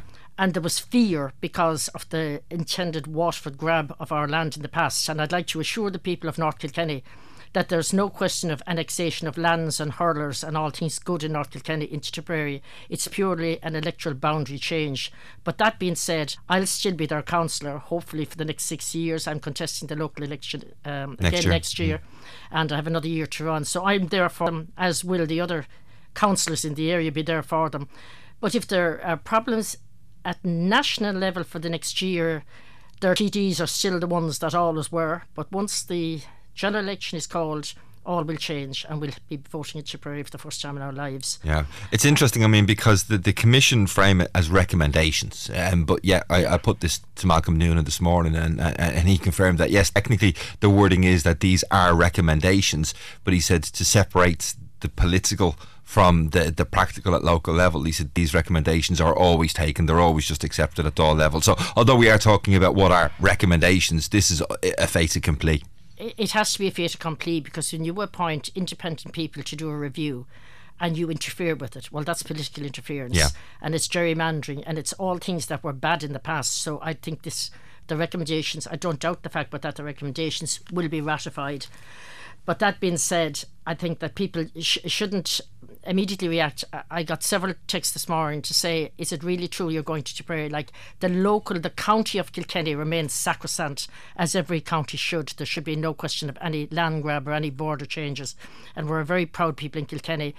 And from as I said, the, the, the fear in Ferrybank to the reality in North Kilkenny, it absolutely beggars belief. And I think that people sitting down with a pen and paper, just looking at a map and population shifts and then just shifting without putting foot into the counties in question. And it's not just us. I'm sure there are huge changes elsewhere. I haven't had time to look at them. Mm. And I'm not particularly interested either, I have to say. But from my own perspective, um, you know, it would be nice if councillors were consulted if officials were consulted, and above all, if the people on the ground were consulted. Yeah. Well, talking and, about yeah. the, talking about the people on the ground, as we said, Edwina Grace was out this morning, Yeah. and um, she's gotten comment from more of them. Let's have a little listen to this little uh, viewpoint. Are you from Tullaroan? Yeah, I'm from Tullaroan, yeah.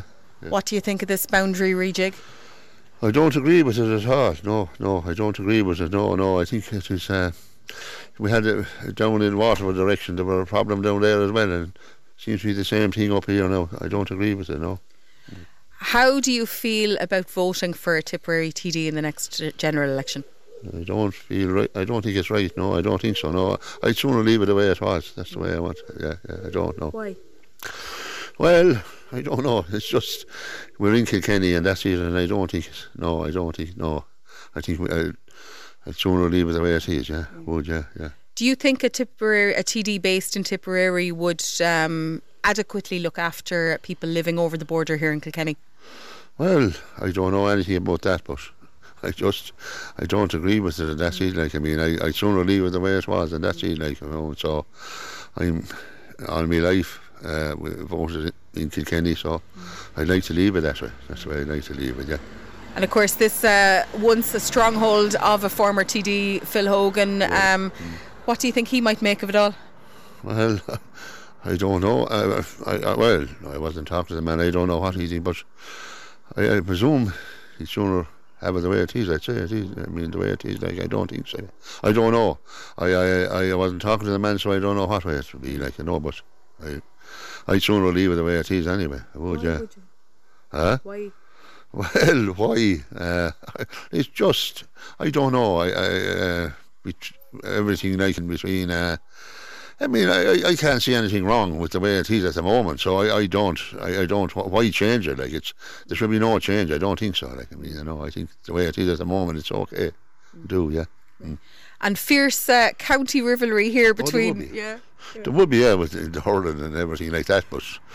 Apart from that, like I mean, I don't know. I, I don't know. I, I I see nothing wrong with the way. I think it's working okay at the moment, that's it. Like I mean, so I just don't. I wouldn't. I wouldn't be for it. No. As that man said, he thinks it's working okay at the moment. Uh, uh, Councillor Hilda it's we've got to talk about the practicality to this for people because you know people will be very passionate about their, their counties they'll be very passionate about voting in elections and they'll deal with that and they'll go to the ballot boxes and they'll select a candidate from from the names that are on the, the paper in front of them on that day. But they've got to live their lives for the next however long it is before the next general election. And they'll be asking and wondering questions like, well, if I do have a problem, be it with a road or this, do, who do I ring now? Do I ring Tipperary County Council? Do I ring Kilkenny County Council? You know, is, is, is Councillor Mary Hilda Kavanagh still going to pick up the phone? Talk to the people about uh, uh, how those practicalities are going to work. Well, I'd say to the people, I'm a member of Kilkenny County Council for the last 49 years and I represent on major decisions all of the county. Then I'm a member of the Castlecomer Municipal District. That's North Kilkenny and it goes round in a horseshoe shape Yeah. around the city. But on a practical level, you'll never know everybody in a municipal district. But I do know, I could honestly say, I pretty much know everybody of the area that's now been hived off to the North Tipperary constituency. 90% As you said, you hardly ever cross the bridge. I know. Well, normally I would go as far as Ballyragget. When I'm canvassing, and I canvass every house, and I tend to canvass on my own, so as I get to know my people, and I feel I have got to know them, they've got to know me, so they're probably picking up the phone to me. Anybody in the North Kilkenny area, and indeed people from elsewhere in the country will also ring you, but you'll pass that on to somebody else. But the thing is, 90% of the people that vote for me are now being put into North Tipperary for Dáil elections, but they are still very much in County Kilkenny, in the Ballyragget or the Castlecomer district, as it's now known, for local elections. There, nothing is going to physically happen to their county. Nothing is going to take their problems away, and they will not be going to Tipperary TDs over the next until the next local election. But if they have matters of national um, prominence or whatever way you want to frame it, they can still go to their councillors, and their councillors, their Kilkenny councillors, will put them onto their Tipperary councillors or deal with the problem as best they can and, and sort it out. But just Tipperary TDs will be such, sorting the things yeah. at national level. It's very hard to get your head around it in the beginning because I'm just reflecting on the text that I got this morning. People said, it's the end of the road for you, Mary Hilton Kilkenny. Imagine you gone to Tipperary at this stage after all the years, but I'm not gone anywhere. Yeah. I will still hopefully be a member of Kilkenny County Council after the next election. I mean, it's it's going to take everybody a while to get their heads around this because even texters like asking me questions, and uh, I mean, it's only since what half past eight this morning the news breaking, and, and, and I'm sure we'll look at it in a little bit more detail over the coming days here on KCLR Live. But this texter saying, Brian, tell me if I'm wrong, but looking at the map, is it true to say that a person living and voting in Tullaroan could be voting for a guy or indeed girl uh, living over the bridge in Portumna in, in, in County Galway. That's in the North Tip. Um, electoral area, by the way, um, and that's uh, amazing to look at the map of Ireland in that way. Um, it's it's going to be confusing for people to get their heads around this for a while. It is because as Kilkenny people, in our heads, we can see the map Kilkenny in our heads when we look at it. And the idea that somebody from Lisdowney or Tullaroan or Galmoy, for that matter, where we are in between the boundaries of um, Tip and Laois. and uh, half my parish of Galmoy is in County Laois. But you think that next door neighbours, one person will be, could be voting for somebody over on the Galway border, as you've said, yeah. and somebody else could be voting for somebody in Portlaoise, the next door neighbour. It beggars belief. And as I said, faceless people who sat down with just a map and they drew a circle around and they had the populations in front of them since the last census. And if we had to see this coming, but we didn't, we might have prepared ourselves and the people might have been able to get their heads around it. But it'll take a long time. But the local elections won't be affected. They'll come and go. And when we get into those houses, all of us that represent North Kilkenny, we'll explain to them. But I don't think explanations will be enough. Yeah, somehow. I mean, we, we speak. But our hurlers are going nowhere. Our county's going nowhere. There'll be no question of an annexation or a land grab or whatever happened in the south. The attempted land grab. That won't happen. But it's just the sheer shock this yeah. morning. And we spoke to many of the TDs this morning. We had we had um, Malcolm Neal, Minister for Heritage and Electoral Reform. We had Kathleen Funchion. We had Jennifer Murnane O'Connor. We had John McGuinness. And I have to say, both on air and indeed in little conversations that we would have passing corridors off air, none of these guys had an, abs- an any sort of sense that this was coming. It seems to have been a shock and a surprise to everybody. Absolutely not. I was talking to Edwina just on my way in here, and she was out and about in South Kilkenny asking people you know, what they think it was going to be like for them, you know, next Wednesday or whatever. And then mm. we were mm. told it was the figures, the facts wouldn't be released until one o'clock. Yeah. So that's the shock that it came several hours early before it was leaked. That was a shock that it wasn't leaked. But the thing is, um, I'd say to go into the street in Urlingford today, and there are quite a number of Tipperary people living in Kilkenny who would know their TDs before they got married. Yeah, of course. But yeah. that's neither here nor there. It's just the it's the enormity of it as well. It's right over to Lisdowney and including Freshford. Yeah. Freshford is the town of Freshford is eight miles from Kilkenny. Um, and now they're going into the administrative area of Nenagh when you think about it, you know, yeah. if it's not a North Tipperary country. And we've mentioned it a couple of times, but just to give people that visual, the part of North Kilkenny that sort of juts out towards that tip, basically all of it has been cut off, right from Lisdowney through Freshford all the way over uh, uh down to, to Tullaroan. Um, somebody suggesting, and I'm sure you wouldn't agree with them, um, the easiest way to deal with this is just don't vote for any of them. I don't agree with that because I think that people lay down their lives to for the right to vote, and women in particular. Women actually got killed way back 100 years ago when they were trying to get votes for women. I think people should vote, um, even if they, it, it, and they should vote for somebody it mightn't be who I'd like them to vote for, but I think it's terribly important to exercise your franchise. Uh, but I think that's that will be the biggest fear that it, people won't vote. That yeah. I think that will be the biggest fear because if I was over in Lisdowney or on the Trecastle side of Freshford, and I was thinking of voting for somebody in North Tipperary, like over Eno or somewhere. It's a hundred miles away from them. Yeah. Physically, it might even be near enough to that, but I think of it slightly differently insofar as I taught. Uh, my teacher was in South Tipperary, South now, not North Tipperary, and very near me. I able to go to school in half an hour and I went to school in South Tipperary, and then we would have an awful lot of friends in North Tipperary, and I would know the councillors well, and I would know the TDs well. But for the ordinary man in the street that has no great interest in politics but would like to vote, it'll be very hard for them to identify, and it'll be virtually impossible for the candidates to come in and canvass North Kilkenny they may should they get lost they'd be not. ringing you for looking for directions where do we go from here or there well, then, as I said uh, my comments and my thoughts and I'm sure the comments of all of the people that you've spoken to this morning is no reflection on Tipperary County or its people they're grand decent people and we've loads of staff members of Kilke- uh, staff as, uh, in Kilkenny County Council who are from over the border in Tipperary, like, and we get on very well with them. Will you be going out and buying yourself a, a blue and gold jersey? No, I won't. but some some other very kind person said, "Now's your chance to stand Hill. You're still not too old. Now's your chance to stand for the Dáil next time round. But listen, beyond the Tipperary ticket. It, it is interesting. Represent Kilkenny in Tipperary. in Tipperary. Um, it is interesting. I mean, you know, we here at KCLR, we're here to, to air the views of everybody across all of Carlow and all of Kilkenny, as, as the TDs have said this morning. But we've already got a large part, for example, of, of South Kilkenny who feel disenfranchised by their own political representatives, you know, in and around Ferrybank. Is there a danger that we're going to have a similar sort of thing happen now in North Kilkenny as well? I don't think so. As I understand Ferrybank, Waterford City Council bought land in County Kilkenny and built houses there and house their own people there. Yeah. So that's why there's such a um, disengagement or a feeling of disengagement. But I think Chip Ferrybank, you know, has been well represented by the TDs in Carlow Kilkenny. And I heard a small snippet of, of, of, some of the TDs on my way in this morning, and they do represent Carlow Kilkenny. You never hear anybody saying, I'm a TD from Kilkenny or I'm a TD from Carlow. They might be born and reared there, but they do represent the constituency very well. And we feel very let down, I suppose, by what has happened in Waterford at third level that we haven't a campus in Kilkenny. But that's for another day. But at the same time, uh, being part of North Tipperary isn't going to enhance us nationally, in my opinion. But I'll still fight to the death for anything that I want. I'm sure you will. Councillor Mary Hilda I hope you get the uh, the computer sorted out, and I'm sure when you open it, there'll be a ton of emails in there from from all your friends around North Kilkenny wondering what's going on this morning. Thanks for joining us. Thanks for your time this morning and coming into studio. 17 minutes to Thank 12 o'clock here on KCLR Live. KCLR Live, with thanks to the Fairgreen Shopping Centre gift card, the perfect gift for all occasions. See fairgreen.ie.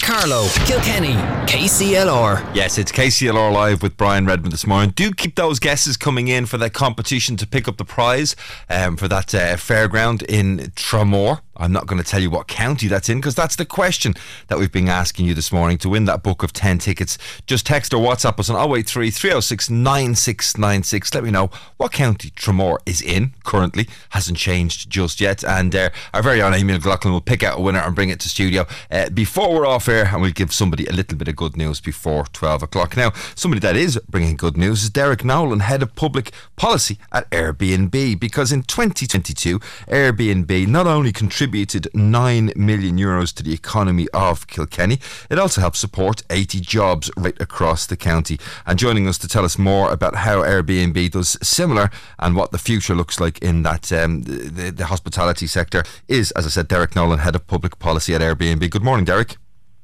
A very good morning to you, Brian. Well, I mean, Kilkenny, a huge tourist, uh, attraction, and uh, Airbnb no doubt doing great work in terms of helping to support that industry. Um, were you surprised by the findings? I think we were, Brian. So what what we did was we gave all of our data that we would have from the platform to uh, Oxford Economics, who are a very reputable um, economic think tank based in the UK, and asked them to kind of put together a picture of how we impacted Ireland's tourism industry in 2022. And we were really surprised, well, I certainly was, by some of the figures that came back. And what we saw was that a huge movement of what would have traditionally been the hotspots, which was Dublin, um, right across to the west to the rest of Ireland. And so, like people leaving Dublin uh, and just being kind of like to every little corner, nook and cranny of the country, including Kilkenny um, and Carlow, where I know some of your listeners are. And we've seen that some of the the the, the uh, economic impacts, as you say, are, are pretty huge. So in 2022, for example, Airbnb guests would have spent 10 million euro in County Kilkenny, um, and that would be on the back of 79,000 guest nights. Um, so 79,000. 79,000 people staying in Kilkenny in Airbnbs. It's not. It's, it's not people. What it is is it's kind of, it's guest nights. It's the kind of the economic term for registering kind of how long someone stays. So a guest night is how many people. So if there was three of you and you stayed four nights, that's twelve nights. Ah, okay. So it's like it, it's a cumulative function. It's still a huge number, though. It's still it's still a huge number, um, and it's it's kind of Airbnb is this and, and, and our hosts. And just for some of your listeners, because I, I know not everybody has, has used Airbnb or has, has had the opportunity to stay in an Airbnb. Airbnb is a platform, but we work very closely with our hosts, and our hosts are people all over Ireland, in Carlow, in Kilkenny, who share, you know, it's starting from a room in their own home to a converted garage to a segregated space of their house to their own holiday home when they're, um, and that's kind of who our hosts are. And they they they hosted, as I say, um, you know, thousands and thousands of people. And if it was all in one spot, you'd think that was an incredible, you know, incredible hotel or incredible investment. But because it's so dispersed, it kind of doesn't go go go as seen as it should be, I think, and as appreciated the impact it has. And the great thing about Airbnb, and this is, I think, why it's been such a huge success all over the world, is it doesn't just attract people to you know the the real centre. So, like everybody knows that Kilkenny City is one of the most beautiful and idyllic and best cities in in in the country. Um, but it also you know, sends people further afield, you know, out outside, up the boreens, uh, and out to little villages and stuff around Kilkenny and in the county, so that you really just see that dispersal of tourism and that tourism euro going further. And what we've seen is in the figures. So uh, for that spend that goes, about half of it goes to the host. So about half of it goes to people in Kilkenny who are providing the accommodation. But the other half then goes to coffee shops, cafes, restaurants, mm. craft shops, you name it, all across the county, and has that knock on effect in terms of jobs. And as you said yourself, uh, 80 jobs we think are directly linked to that spending in Kilkenny. Well, when we look at sort of similar sort of detail on a national level, Airbnb linked spending represented approximately 10.5% of all international tourism related spending across the island of Ireland. And the report values Airbnb's total contribution to Ireland's GDP at over 500 million in T22. What's that trend looking like in terms of that expenditure? Is it significantly up on previous reports that you may have conducted? I think what we're, we're seeing is that the, two things. One, um, the biggest spending is coming from international guests, and that's always been the case. Um, you know, if, if you get the, the international tourist they come, they hire a car, and they generally spend longer. Your domestic guests will kind of will, might spend a weekend or a few days. Um, so we're seeing you know a lot of international spending, and that's where a lot of the, the, the it, it's going. Um, and we're seeing that the, the the breakdown of the spending, as I say, the hosts, retail gets about you know two of every ten euros. Food and beverage gets one fifty out of every tenner, and transport about you know seven seven seven percent. So we're really seeing it going in those different different ways. But as I say, the big thing we're seeing is just that move away from from Dublin. Um, like the, what what really surprised us was that the southwest. So if you take Cork and Kerry, as many people stayed there as stayed in Dublin in 2022. Um, and then you're seeing, you know, really impressive figures for the likes of Kilkenny. As I say, Kilkenny getting 79,000 guest nights um, in 2022. And, and I think that is the change.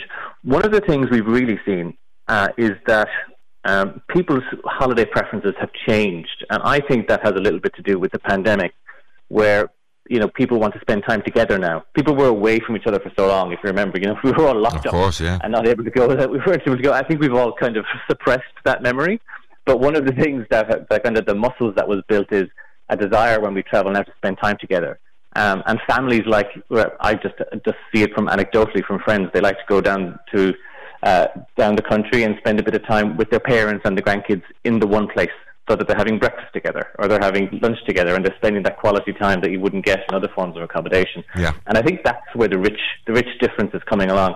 There's like such a really good place uh, and an important place for hotels and traditional accommodation in Kilkenny. Some of the best hotels in Ireland are in Kilkenny, but there's also that I think other option that is really important for local tourism and I think it's here to stay, and it's, it's something that's very valuable to, to local economies. And Derek, obviously, the Airbnb success story has been growing and growing globally over the last uh, probably a decade now, maybe slightly more even. Um, but obviously, other people have commented at times that it's also been a factor in, for example, contributing to the housing crisis. With the, you know many people who might have the luxury of a second property, instead of selling it back into the market, you know, keeping it and using it for Airbnb. How has regulation of Airbnb changed uh, over that last decade? So I, you're absolutely right, Brian. And not to, not to bore your listeners, but Airbnb started when our CEO and his friend were so broke in San Francisco that they put an airbed on their on their on their living room floor and rented it to someone for I think forty bucks a night or something like that. And that idea gave them, let's set up a website to do this. And now it's one of the biggest travel companies in the world. And our CEO is still our CEO. He's still the same guy. Is he still letting out the airbed or has he got a, a, slightly bigger house now with more airbeds in that he can rent out? yeah, Brian, he certainly has a lot bigger house, possibly houses than he had at the time. But you know what? He still rents out a room. He, he, he, still rents out a room. He, he thinks it's really important. Um, and he encourages all of us who, who have anything to do with Airbnb to understand the product, to meet guests, to meet hosts, uh, and if we don't understand, you know, what drives people, then we're not good. Then the business won't succeed. And that's, I think, one of the things I really enjoy about working for. I for must Airbnb. have. I must try and look that up, Derek. I'd say it's probably a nice little pill somewhere in the back garden. But go on anyway. You were telling us about how Airbnb has changed. At, at, at, the very least, and I think you know Airbnb's success has taken everyone by surprise. Um, you know, it's it is just it is huge. There are over four million listings all over the world now. There's very few countries that we're not um, that we're not actually in. Very few towns and villages that we're not in. You know, I think like the places we're not in is Iran and North Korea and the like, um, where you know obviously you wouldn't want to be active there. But what what that does is it does just to your point, uh, and not to not to avoid it, it does bring up that question of what's the balance. What is the balance between tourism and what is the balance between housing? Um, and I think the first thing I always point out is, um, and people really get wise when they hear this, the typical host on Airbnb uh, rents the property for three nights a month um, and earns between five and six thousand euro uh, a year. So that's our typical host. Mm. and then there are people who have, as you say, uh, a holiday home. Um, and a lot of those people who have holiday homes, it's very Irish. Uh, you know, they're born in Kilkenny and they go to they go to Dublin to work, and they might inherit a house, and they might have a house to be near the parents. I'm from Galway. I don't have a holiday home in Galway, but I can understand the, the desire to, to, to, from living in Dublin to be able to get down and have something like that. Yeah. And that, that, that property is never going to go onto the long term rental market. Um, and I think what we need to do is get that balance right because I'm not going to deny for a second that housing isn't an issue. Um, and I know for a fact that it's an issue in Kilkenny, for example, and in Kilkenny City in particular. Um, but it's how do we get that balance right? Because short-term rentals aren't the, the cause of the housing crisis, um, but we do need to make sure that we get the balance right in places like that. And I know there's work going on in government to do this. To do that, the other thing I would say is people want to know that when the rules in place are followed, um, and that's I think something that we are working very closely with the government on to make sure that when we when when there are rules in place that they're followed, and what we think is the solution there is the solution that works all over the world. Okay. And that's a, a, registration system, and I think we will see that next year. But I do think it's important that that registration system, one, makes sure the rules are followed, but two, protects the hosts, protects people, protects those jobs and those coffee shops and those tourist attractions, and gets the balance right between housing and tourism, and making sure that everyone benefits. Well, long may Airbnb continue to bring tourists to both Kilkenny and Carlow. Derek Nolan, Head of Public Policy at Airbnb in Ireland, thank you very much for your time this morning. It's five minutes to 12 o'clock. KCLR Live, with thanks to Fairgreen Shopping Centre Carlow, with a fantastic range of shops, food outlets, and a state of the art IMC cinema. See fairgreen.ie. KCLR. KCLR. Yeah, just coming up on three minutes to 12 o'clock. We're almost done for the day, but just about enough time left to do this.